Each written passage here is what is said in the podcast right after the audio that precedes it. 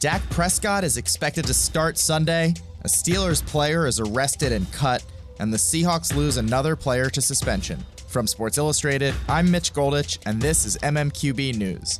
Each and every weekday afternoon, we'll bring you the biggest news and most important stories from across the NFL. Here's what you need to know for Friday, December 20th.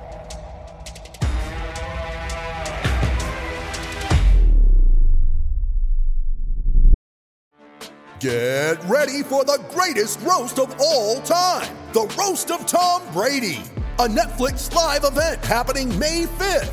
Hosted by Kevin Hart, the seven time world champion gets his cleats held to the fire by famous friends and frenemies on an unforgettable night where everything is fair game. Tune in on May 5th at 5 p.m. Pacific time for the Roast of Tom Brady, live only on Netflix. We've been closely monitoring perhaps the biggest injury of the week in one of the league's biggest games, but it looks like the Cowboys will have their quarterback for their NFC East showdown against the Eagles. Dak Prescott was a limited participant in practice earlier this week for the first time in his whole career, but today he was not listed on the Cowboys' final injury report, so the expectation is that he'll be good to go, like he said earlier in the week. Dak has an AC joint injury, so there are concerns about how well he'll be able to throw the ball against the Eagles' vulnerable secondary, but expect him to be out there on the field giving it a shot. Both teams enter the game at 7 and 7. If Dallas can win in Philly, they'll clinch the NFC East and the number 4 seed. If the Eagles win, they could clinch the division by beating the Giants in week 17.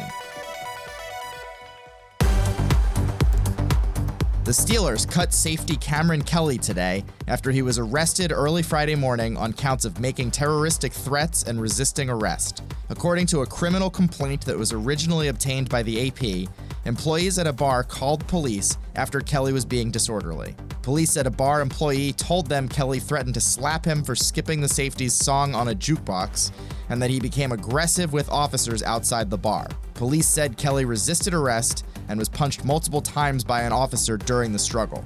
ESPN reports that Kelly was treated at a Pittsburgh hospital for a split lip and then taken to Allegheny County Jail. The Steelers waived Kelly but did not make a statement on the incident. Kelly started in week one and has played on defense this season, but mostly on special teams lately.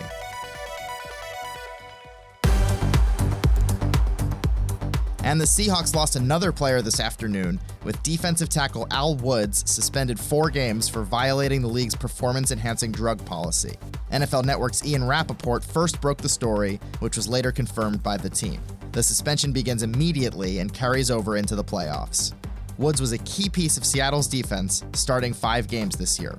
The Seahawks are 11 and 3, tied with the 49ers for first place in the NFC West. They're also tied with the Packers and Saints in a massive logjam with four teams tied for the best record in the conference. Seattle ends the regular season with home games against the Cardinals and Niners.